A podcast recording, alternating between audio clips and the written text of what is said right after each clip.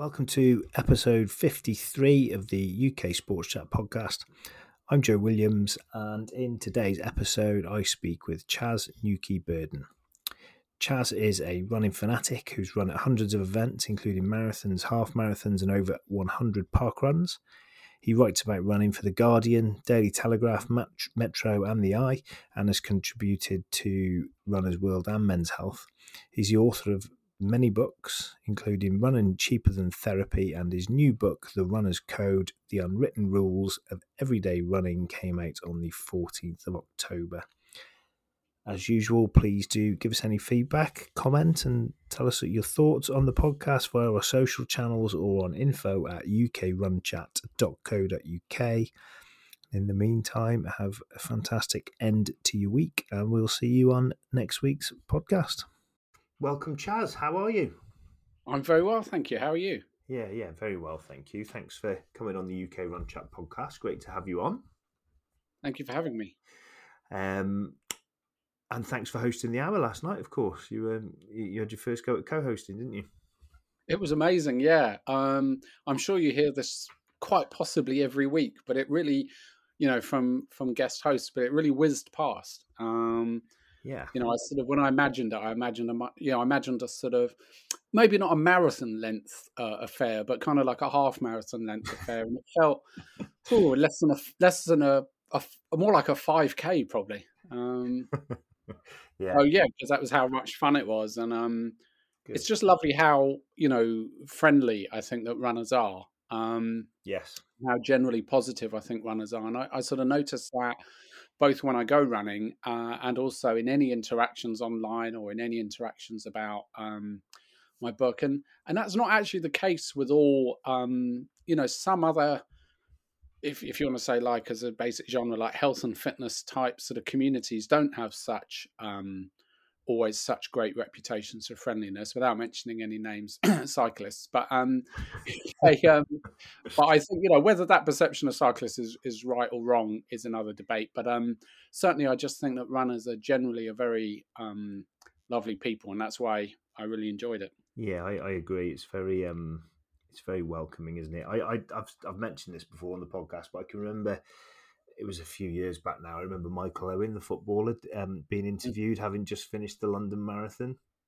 Oh, yeah. And he was commenting on how he just wasn't used to everybody cheering you along. He was used to being in football grounds and getting, you know, vile, vile abuse thrown at him, and he he just couldn't believe it. He, he couldn't believe that how well, you know, being in an environment like that. Um, which which runners are, yeah, as you say, and supporters of runners as well. I think you know one of the things that I hadn't realised that I'd missed during sort of the main bulk of the pandemic, but that I realised once I emerged back into the world, um, something I had missed was well wishers at events. Um, yeah. It's actually you know occasionally it can get you know I can get a little bit teary during an event because people are just so nice. I think that's more perhaps at marathons, but even at half marathons, even at park runs, sometimes you know, a mere 5K, someone will turn up to just stand on the side and cheer you on. And it's quite funny, actually, because quite often if it's somebody out of a, a park run who's cheering from the side, they quite often have clearly in their head a massively inflated sense of what the degree of challenges for most of the people there. I think for most people at park run, it's not a once in a lifetime sort of almost deadly level of challenge, but you'll get them cheering you on as if you're you know, doing an ultra marathon, which is always quite sweet. I'll take encouragement and praise from anyone. Yeah, yeah, damn right. I, I saw on um I saw on Twitter that you've you, you've had a bit of a calf niggle, have you recently? All good now? Or? Yeah, I think it is all good. It's it's interesting because I've been running. I mean, in a way, I've been running all my life. I loved it as a kid, but in terms of an actual weekly hobby, or you know, daily or almost daily hobby, I've been doing that since around two thousand and one. So you know, twenty years, and I've had such such little issue um, with injuries. I mean, basically none. Uh, the only slight things I've sometimes that have occasionally temporarily, you know, for a week or two, prevented me from running here or there, were things that actually weren't connected to running anyway. So, okay, you know, a bad back from the desk, from sitting slouching at my desk all day because I have bad posture, lazy posture. Um, yeah. So I'm I'm kind of Whereas there are some runners, you know, I think particularly when you're going to park run every week, which I did for quite a while, um, mm-hmm. you, you get to know other runners, and there will always be that person at park run who's just perennially you know, injured or coming back from an injury or about to get injured. Yes. Or in my, I don't know if it's just the ones I go to, quite often people who just turn up with injuries and do it anyway because they've got some sort of addiction issue going on with parkrun. um, but yes, thank you. I think the calf is now clearing up, which I'm relieved about. I had to take nine days off running, which yeah. Absolutely chomping at the bit for it mentally um, and and frankly physically. I, I sometimes find if I stop running, it sounds really weird. But you know, you see those videos on YouTube and stuff that which are quite funny of dogs dreaming. Yeah. And they're kind of kicking or sort of running in their sleep. Yeah. I start getting like that when I'm sitting at the desk. My legs start pumping up and down, like, come on, aren't you meant to be itchy feet running? Yeah. Mm. So you, you mentioned there that you've you, have you have been doing it for 20 years, but you also ran as a kid. Have you, have you always been sporty? Is it, you know, and, and were you a runner as a child or was there other sports that you enjoyed?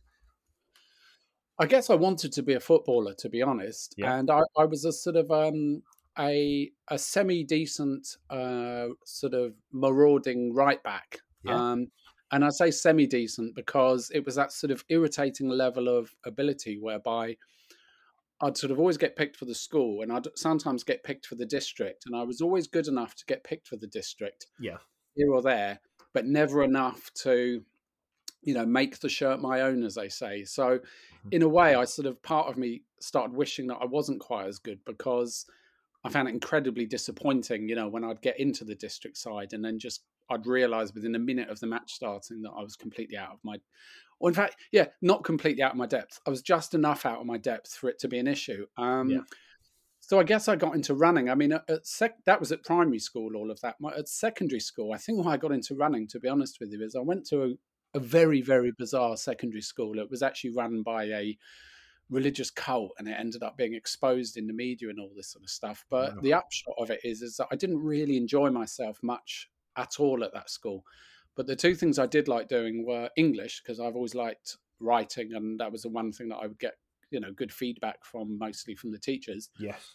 And the other one was running, and I think it was partly because it felt so it was such a sort of a repressive and a repressed atmosphere in the school that I suppose it's inevitable that me, you know, that the time where you get to run on your own and literally run free would be a big appeal. The other thing was about it was that I would find that if I ran really fast, because we'd run in Richmond Park, yeah. and if the buses went my way on the way home, you know, like if they worked well for me, my bus connections, yeah. I could get home and watch three Australian soap operas in oh, a row.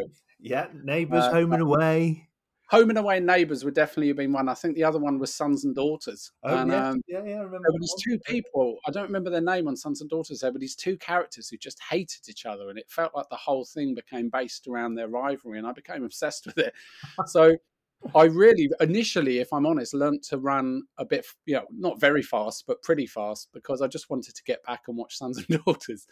And I'd come bursting through the door and I'd make a big hot cup of tea because uh, I'd still be in my kit and I'd put honey in it. I remember at that era. I don't know why I was having honey in my tea, but I was. And um, yeah. well, I mean, obviously to sweeten it, but I mean, I don't know why I had it as opposed to sugar. Yeah. And um, I would just sit there and I'd have the runner's glow, the runner's high. Yeah.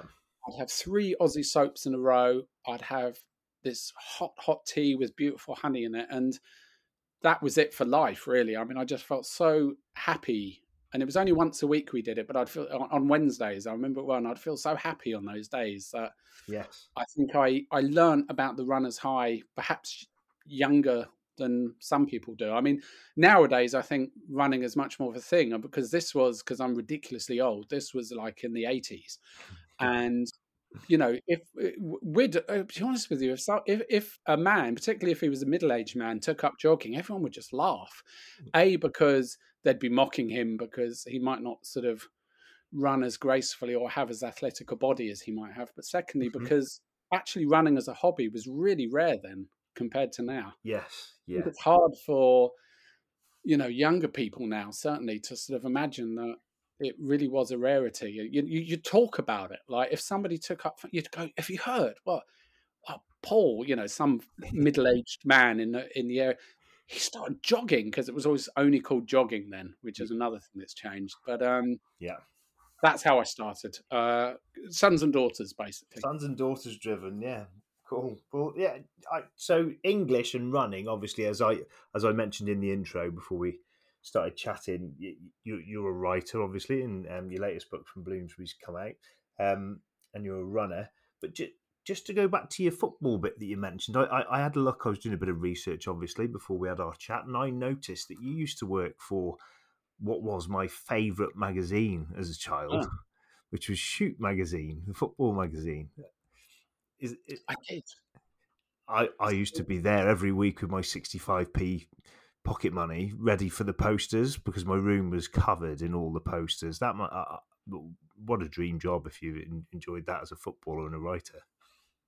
I did enjoy it. It mm. was um, I, I I always think back now that I, I wish I hadn't have you know taken it so much for granted at the time because to me I kind of like felt like of course this was my life, but when I look back now, it seems utterly sort of surreal that that was my life. But yeah, it was a staff writer on Shoot.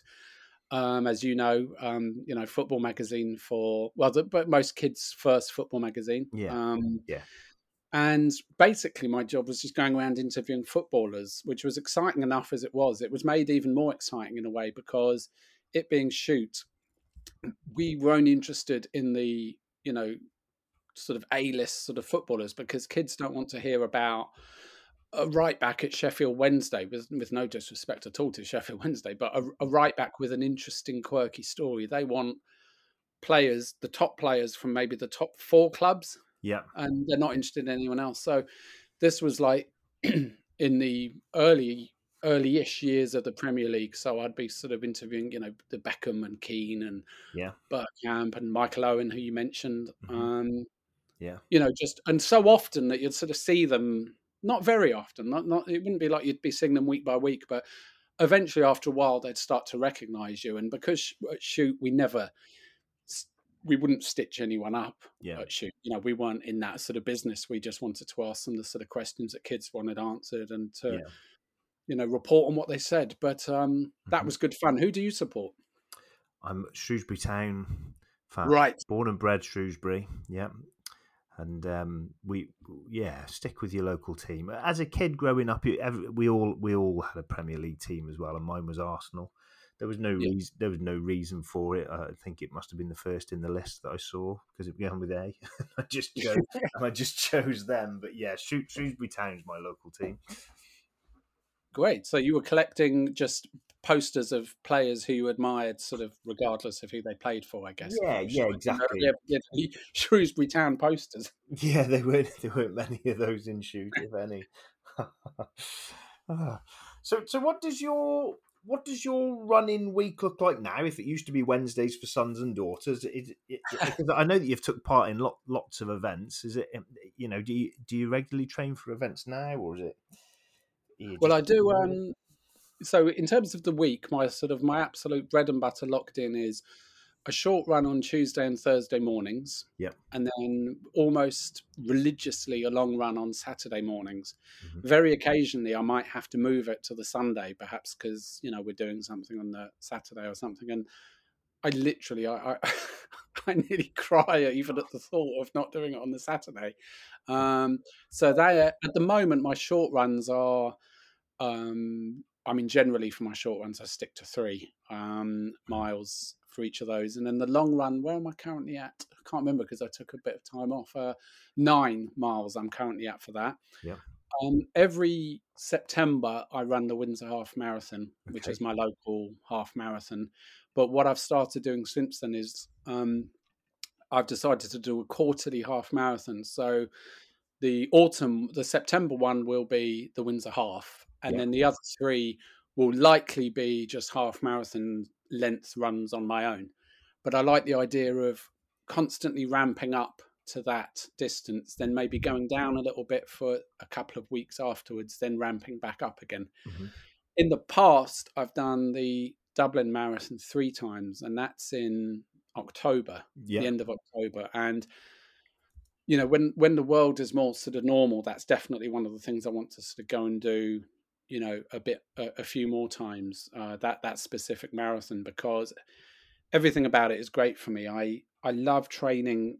The fact that the peak training comes in late summer, early autumn, yeah, is perfect for me. You know, I I I, I flinch whenever somebody tells me they're doing the London Marathon. I'm sure it's obviously a great event, but to me, the idea of doing the peak of my training in like February just doesn't appeal at all. Being yeah, miles, icy roads. Um, so, and the other reason why Dublin's great is the people are just, you know, we were talking about well wishers earlier, just absolutely off the scale there, the level of support you get. Yes.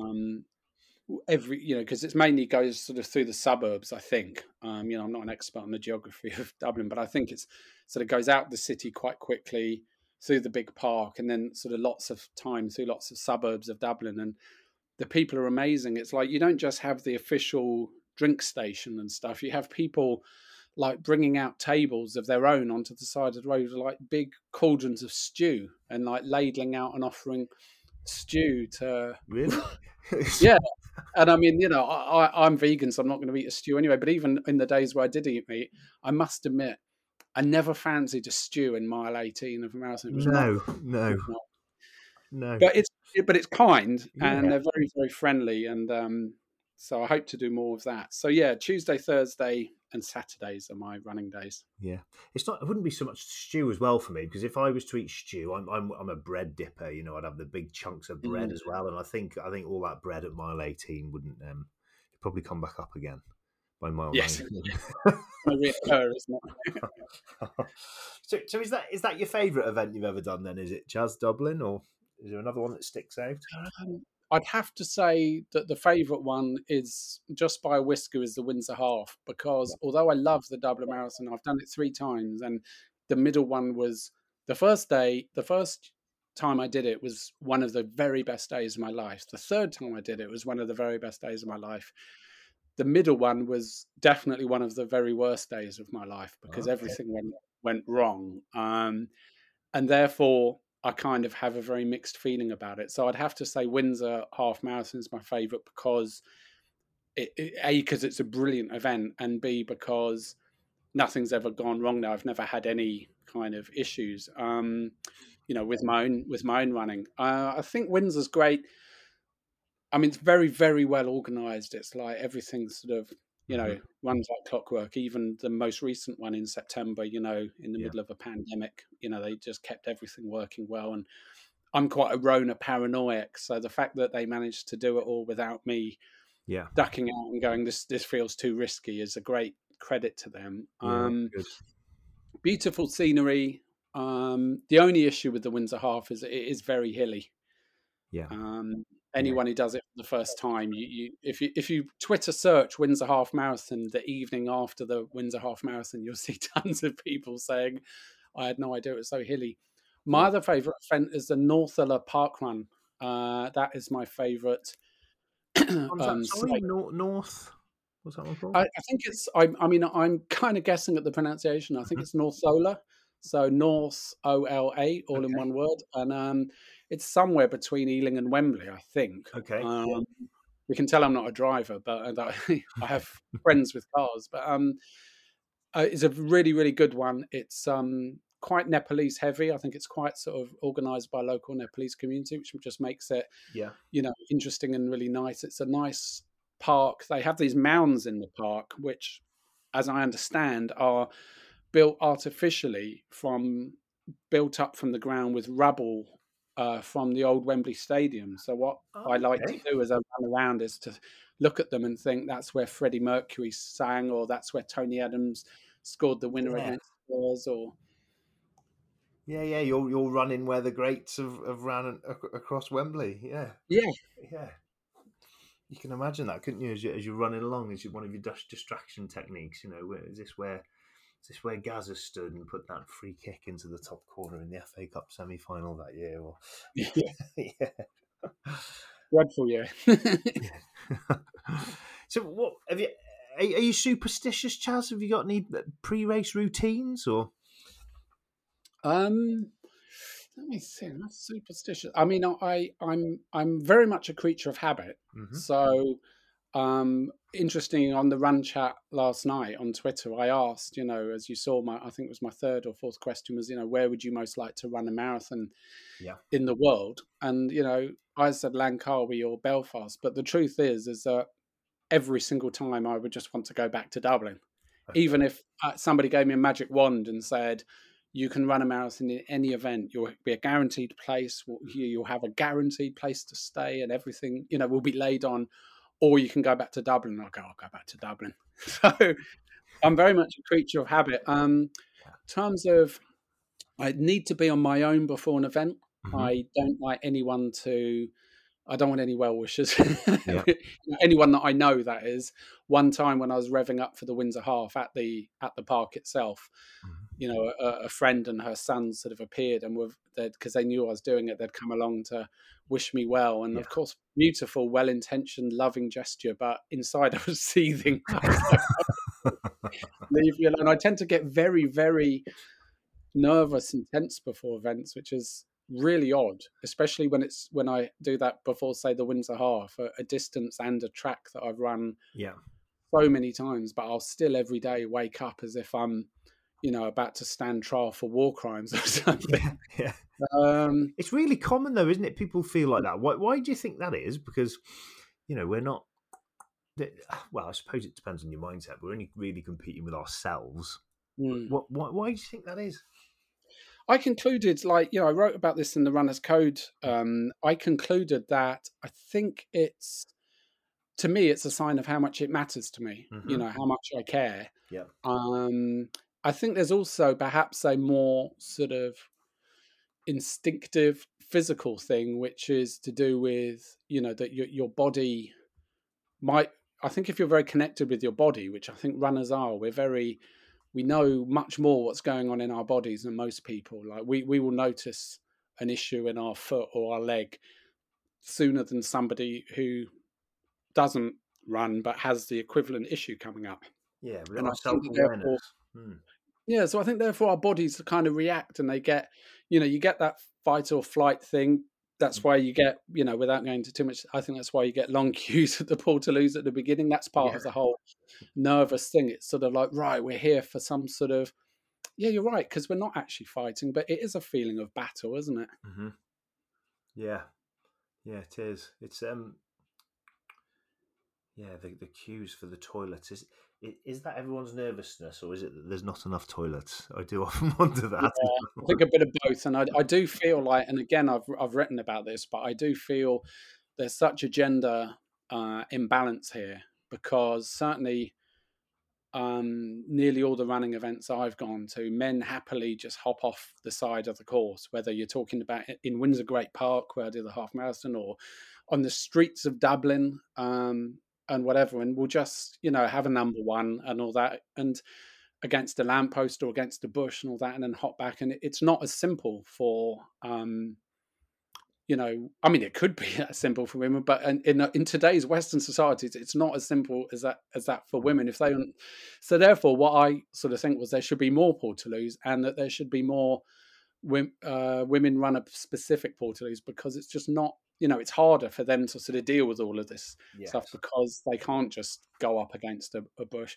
Although, frankly, if one of them did, it would be you'd have to applaud them. you would. you would. So, so tell us tell us about the new book then. Um, what is the runner's code?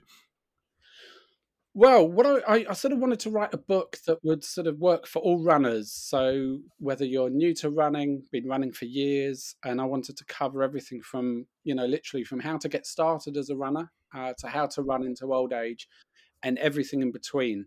So the idea is, is it's sort of like looking at what are the what's the code of running like? What are the rules? What are the do's and don'ts? Yeah. Um, so some of this is kind of you know stuff like what to eat how to avoid injuries um, etiquette. But then there's stuff about like how often to post on social media uh, what to do if someone shouts abuse at you from a car. Um, and then there's hopefully funny stuff like um, how to work into every single conversation that you've run a marathon uh, how to deal with you know farts when you're running um, how to use running as an excuse to get out of other things you don't want to do um, and how it came about was I wrote a book in 2017 called Running Cheaper Than Therapy Yes. for again for Bloomsbury, and that came about because I kept writing articles. Kind of the first one was called "Which Park Runner Are You," and then the second one was called "Which Runner Are You?" And I just would list these different running archetypes. So for park run, it, which park runner are you? It'd be people like the one who lies on the starting line. You know, he'll say, "Oh, I'm not going to go for it today. I'm I'm just taking it easy," and then he'll take off like Usain Bolt is just, you know, in the distance. And um, or the other one at Parkrun would be the the over analyzer, the one who stands in the car park afterwards and talks to you about it as if you're interviewing him on Sky Sports. You know, I've started off well, but you know, I've struggled a bit in the third K. To be fair, I've sort of tried to make up for it in the fourth, but and you just go, "All right, it's just a park run." You know, I don't need to yeah, analysing every every part. and then the one who will run through a puddle, everyone on a park run route will run around, will go around the puddle, and you get that one person, nearly always a man. Let's be fair, who'll just gallop straight through it like a horse. Um, Yeah. so I'd started writing these things, and then from that came running cheaper than therapy, which is my first book. And the reason I chose the title is. I kind of used to bristle a bit when people always said to me, "Oh, it must be great running because, you know, you can stay thin." Um, and although that well, I say is true, it was true with me. It doesn't matter how much I run now, but I'm not going to be as thin as I used to be. But although it is true for a lot of us that it does keep us very thin and in shape, I think certainly me and I think a lot of runners, we do it more for how our mind feels after we run than out of any sort of sense of particular vanity hmm certainly if somebody would say to me right from tomorrow onwards um, you'll continue to get the weight loss benefits of running but you'll no longer feel that high and that happiness and all that Yes. you know i would probably quite likely give up after a while. Whereas if it was the other way around if they said you know you're guaranteed your runners high and your runners glow but you're not going to do you see what i mean? Yeah, and so the idea was running cheaper than therapy was to look into the and to celebrate the emotional Mm. benefits of running. Yeah. So the runner's code to uh, eventually answer answer your question is um, mm-hmm. that came about because I was chatting to my editor at, right at the start of the pandemic. Yeah. I told him that I was writing an article with a sort of a runner's code for running during a pandemic, as in you know how to be a considerate runner. You know, trying to sort of indicate like that Yes. If you run past an elderly couple in the in the park, they might be really really scared because you're breathing heavily and you're sweating. So Mhm. just simply run 20 yards away, you know, just give them plenty of space and stuff. And then from that conversation about that article, we sort of thought perhaps there could be a similar book, but not in book form, but not um, about how to run in a COVID era, just how to run considerately and well and effectively and enjoyably, Yeah. generally, you know, regardless of the of the pandemic. So Yeah. Hmm. It's um those subjects that you brought up. We we see quite some of these regularly on um on on Twitter, but the. the and there's a couple I'd like us to go over. So, the how often should you post to social media? That's an interesting one. Yeah. Um, I just how I sort of concluded was a few guidelines. So one of them was you don't need to run, you don't need to post before you do the run, while you do the run, and after you do the run, which is what a lot of people do. They'll sort of get up and they'll say, Oh, you know, doing a 10 miler today. Great, you know, it's nice. I like to hear what people are doing. And then they'll sort of take a picture and put it up five miles in, halfway through my 10 miler, all going well and then an hour later you'll get one just got back i did a 10 miler today and you'll sort of go yeah okay you know probably those could have been truncated into one tweet or one facebook update. Um the other ones were you know if there's something you know remarkable from the run if you got a particularly nice um scenery or if you um got a particularly good time or split time or whatever those sort of ones um that those would be acceptable ones. The the the other thing is about uh, fundraising. That's a big part, I think, of social media guidelines. And so I sort of look into that as in there's actual, me- you know, people like Just Giving and stuff have got their suggestions for how often you post. Mhm. Um, and so I sort of give ideas of how often you can do that, as in, you know when you set up your page perhaps as you pass milestones during your training so once if you're doing it for marathon once you do your first 10 mile your first 15 mile those are good times to post uh, when you get your race number that can be a good one yeah and so forth um, I, I remember a bit in the in the book which said about how often can you go out to friends and family when you're fundraising yes yeah because the thing is is that i think i don't know about you but like i've done so many um, for a while, I would just always do a fundraising thing if I did any yeah. half marathon or marathon. Yeah. And then suddenly I realized after a while that actually, once upon a time, in the old days where we'd go around with a you know a sheet of paper and get people to fill their names in with a pledge mm-hmm. it was always because the person who was doing that was doing something that was it was genuinely remarkable and so i thought i either have to start upping my thing to triathlons and ultra marathons mm-hmm or eventually I'm going to have to stop. Which sounds really measly because I mean, obviously, there's other ways of supporting charities, but I just realized that if I was every single year, twice a year, going to ask to be sponsored to do a half marathon, and after a while, I thought, yeah, but they know that I run further than half marathons. Yeah, that's exactly that's exactly the challenge. Yeah, they, mm. they, they believe that it's not a challenge for you, and and yet it is it's still a long way and, and there's different ways that you can challenge yourselves within it isn't it but yeah how do you go out to the same people asking for the for the donations again it, it is a tricky one that we do get asked as well yeah and i think the other thing is is that what you can do is you can choose occasionally a, a, charity uh, which i've done a few times where i've chosen it predominantly just to give it prominence as in for whatever money i raise for that charity perhaps the awareness will be more. So way back in I think 2005 or whenever I did my first marathon, I did it for a progeria charity. Uh, and progeria is a very, very extremely rare um, premature aging uh, disease or condition where basically you get kids.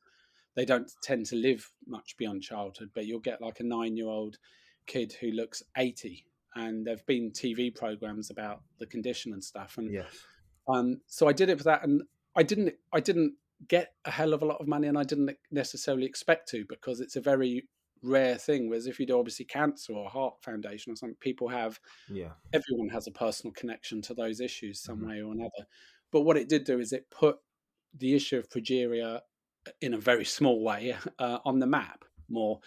And then in 2000 and I think 13 or something, I did the Windsor Half for the Amy Winehouse Foundation, which had just literally just started up at the time. Yeah. And I thought, you know, that it would be good again just to sort of raise awareness of, of sort of what they were doing. So I think that's another way of going about it. Mm-hmm.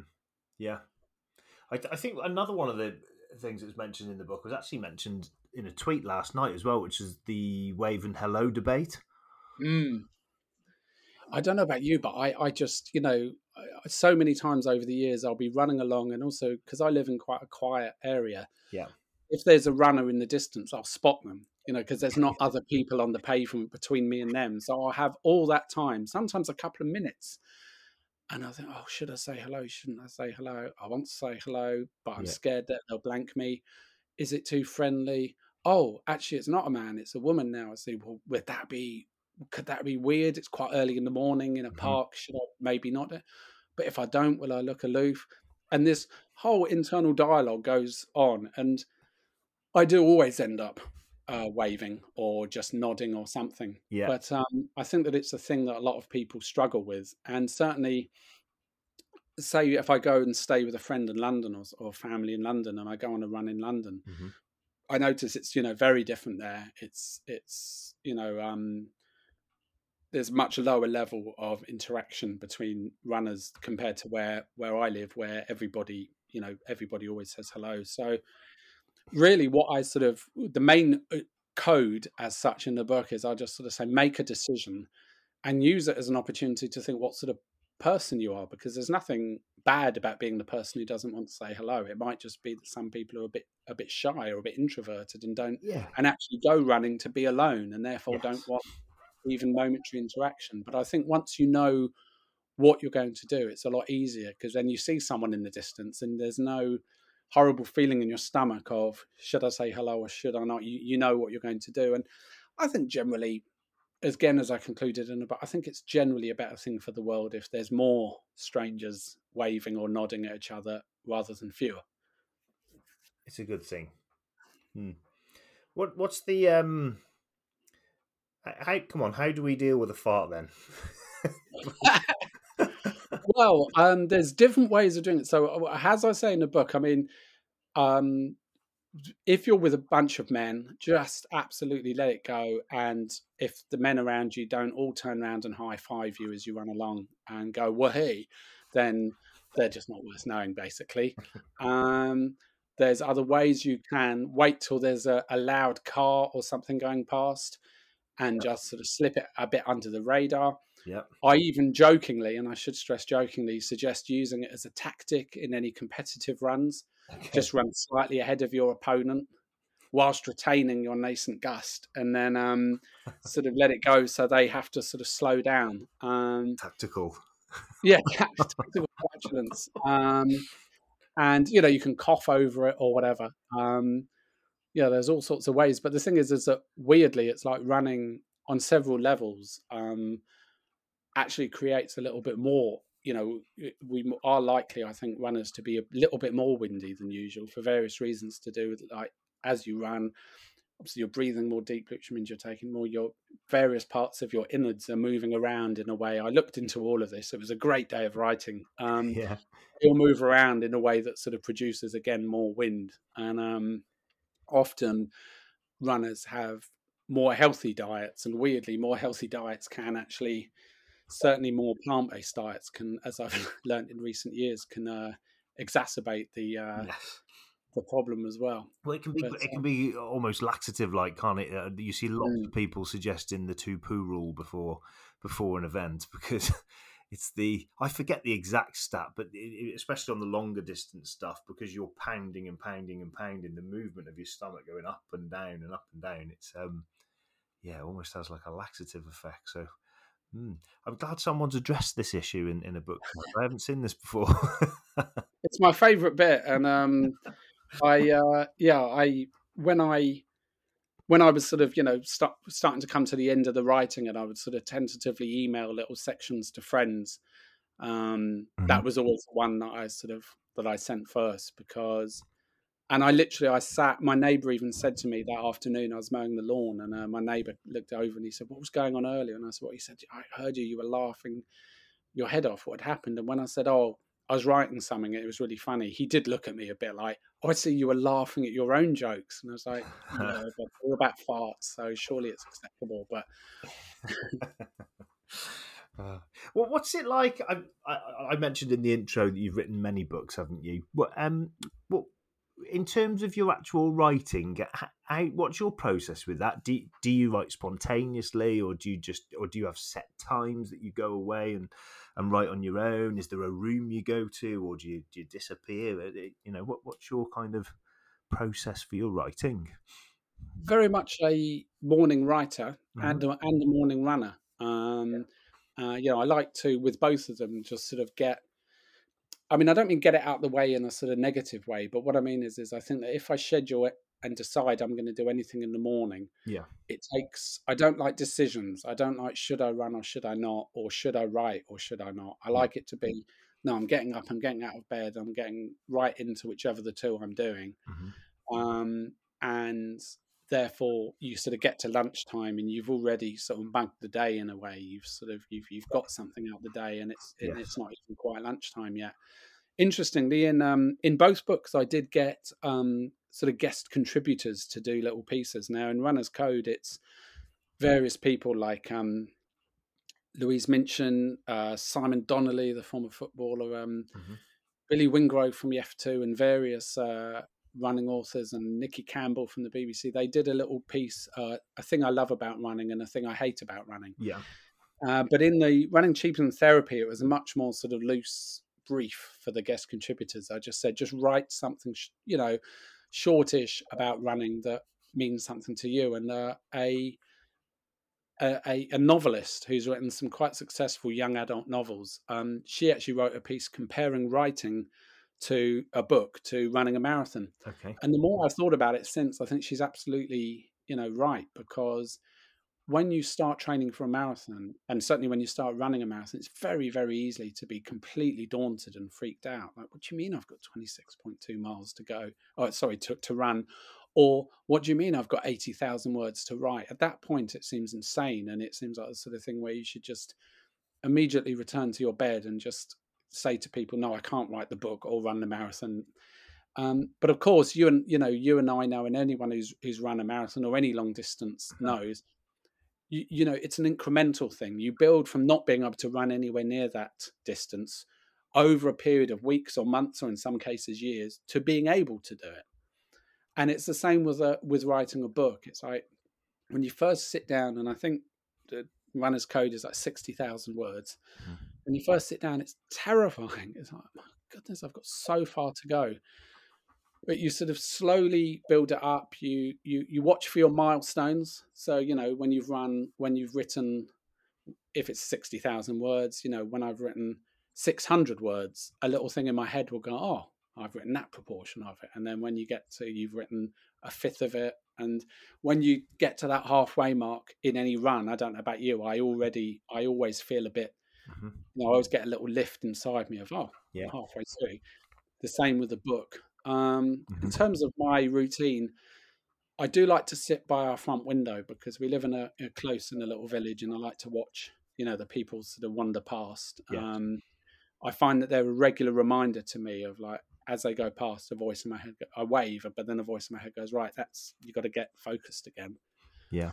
Um, and I like I like to write alone, and I love to I love to um, I love to run alone. It's um, mm-hmm when people talk about, you know, people sometimes come up to me at parkrun and go, oh, you know, why don't you join the local running club? And I'm like, it's great. And I'm like, I'm sure it's great, but I don't want to be with other human beings when I run. Yes, yeah, I'm. I agree. It's it's headspace. It's um that yeah, that's the best way for me to describe it. It's headspace to me. And then, and it took me. That's an. It took me a long. Sorry, go on. So, sorry, please go on.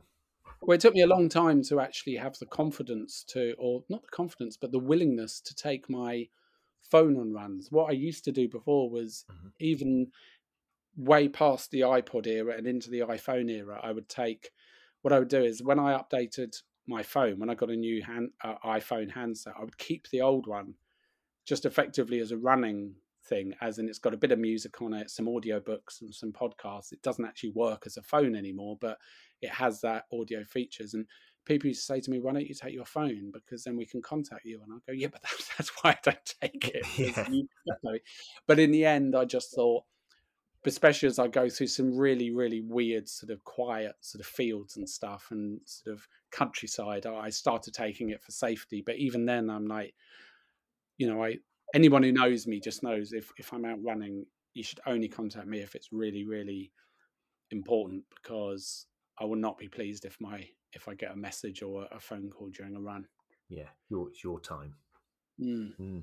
Your point about um, you know those baby steps that you were describing with writing the book and, and building up to a marathon. It's really important for people to hear that at this time of year. And I know there's a bit about newbie runners and being nice to them in the book as well. But we'll we'll see lots of new runners coming in in the new year, and and it's the same with lots of new year goals, isn't it? And the reason why people give up on them so quickly is that we kind of we think of those 60,000 words don't we? And, and the end goal rather than breaking it down and and we're in a rush with everything aren't we nowadays? Um, so why not break it down into these smaller steps like you're talking about and being happy with the 600 word progress and then and then and then going again yeah it's a big thing that i say to people because i'm sure you have it as well you'll have somebody on social media, like an old friend or someone you went to school with or something, and they'll they'll they'll message you and they'll say, oh, "I see you run a lot. I've just entered my local half marathon or marathon or whatever it is, mm-hmm. and I currently can't even run for the bus. Can you help me? Mm-hmm. Um, and when, or they'll say, I went out running earlier and now I feel like I want to die and stuff. And I'll say, Well, how long did you run for? And I'll be like, No, you shouldn't have run for even one tenth as much as that. You know, I'll say to them, run for a minute, walk for a minute, yeah. run for a minute, go home. That's your first training thing because you'll go home and you'll feel like you can probably do a bit more. But that's exactly the feeling to take home when you first have first trained as a tried out running or jogging. Mm-hmm. You should go home thinking, I could have done more than that, rather than go home thinking, I literally feel like I want to curl up, curl into a ball and die. Um, and you're right, but I, you see, the thing I love about running is it buys into what you just said, which is that I just love the what I'd call the sort of the authenticity of it. There's so much in in the world now where people fake things. You know, they'll they'll present a, a happier relationship maybe on social media, or they'll present a, a, a richer lifestyle than they mm-hmm. really have on social media, or um, you know, people cheat in exams or whatever it is sort of is. Yeah. There's a lot of this that goes on in the world to, to lesser or greater degrees. But running, you will not run that marathon. You will not complete that marathon unless you've done, you know, unless you've prepared for it properly. Unless you talk about people who sort of walk it, mm-hmm. you know, even even then, it takes a certain amount of preparing to even be able to walk a marathon. But yes. you, you will only get basically. I'll put it a different way. You will only get a sub four hour marathon finishing time if you've trained for a sub four, effectively for a sub four hour finishing time in a marathon. Yes. You can't just go along and bluff it and put it on Instagram. Uh, you because you, you won't you won't do it. And I've known people sometimes to enter marathons and they haven't really trained and they've been like, oh, just I'll just busk. You can't just busk running. No. It's, there is no there is not there is not that possibility. Um, and I really really like it about it. And like that about it. And uh, and this is not said from a smug point of view, as in I I've you know several times over the years sort of you know been been a bit had a wake wake up calls myself where I've certainly that middle marathon I talked about where I just hadn't prepared for it properly and mm-hmm. thought oh it will be fine and then had a 20 minutes slower finish time than the previous year which I was really disappointed with but most I was disappointed with was that every mile after mile eight of that marathon was hell. I basically, how you normally feel 23 miles into a marathon, I felt at mile eight, and that's scary. Mm. Yeah, it's it's it's very humbling, isn't it? Yeah. yeah. very humbling for many reasons. I mean, yeah, one of the things that I like about it is that unless you've been at a really high level as a runner, maybe in your teens and, and 20s, it is something you can pick up and and and improve at for quite for quite a long time. You know, before we do naturally begin to get, get too old to to continue to improve. But the, the challenge is always there, and and it's great to be to see people in their 50s, 60s, 70s complete competing with people in their 20s and 30s. It's um, a very humbling, very humbling sport. It's every single running event I've ever been at, whether it's a park run or, or longer ones, there's always that old man or old woman um, who is just bombing it, mm-hmm. absolutely just bombing it, and you, they they quite often they won't even have they won't have technical kit on because you know they ran they started running so long ago they're still in the same habits, but they're maybe I don't know how old. Like, I'm thinking maybe seventies or something, mm-hmm. and they will absolutely speed past me and there's nothing sort of more bittersweet than when you're running in the final, say, mile of a half marathon. You know how when you run in the final mile of any event, there's quite often you see people going home who've run it, and you can see because they've got their their medal on, yeah. and they're sort of walking alongside the thing against the flow of traffic. I do sometimes wonder if they're just doing it just to show off, which if it was would be quite funny. But um, when you're running along, like especially when I was younger. I'm in my late forties now, so I'm no spring chicken. But when I was younger, and I'd be just about a mile away from finishing, absolutely feeling awful, like really, really tired. And then suddenly I'd look up and there'd be, you know, a 70 year old man or a 70 year old woman going home with their mask, with their, sorry, their mask, with their medal around their neck. Yes. Uh, looking as fresh as a daisy. And I would just think, uh, on the one hand, what a sweet thing and good on them. On the other hand, oh, I feel I would feel really embarrassed as well.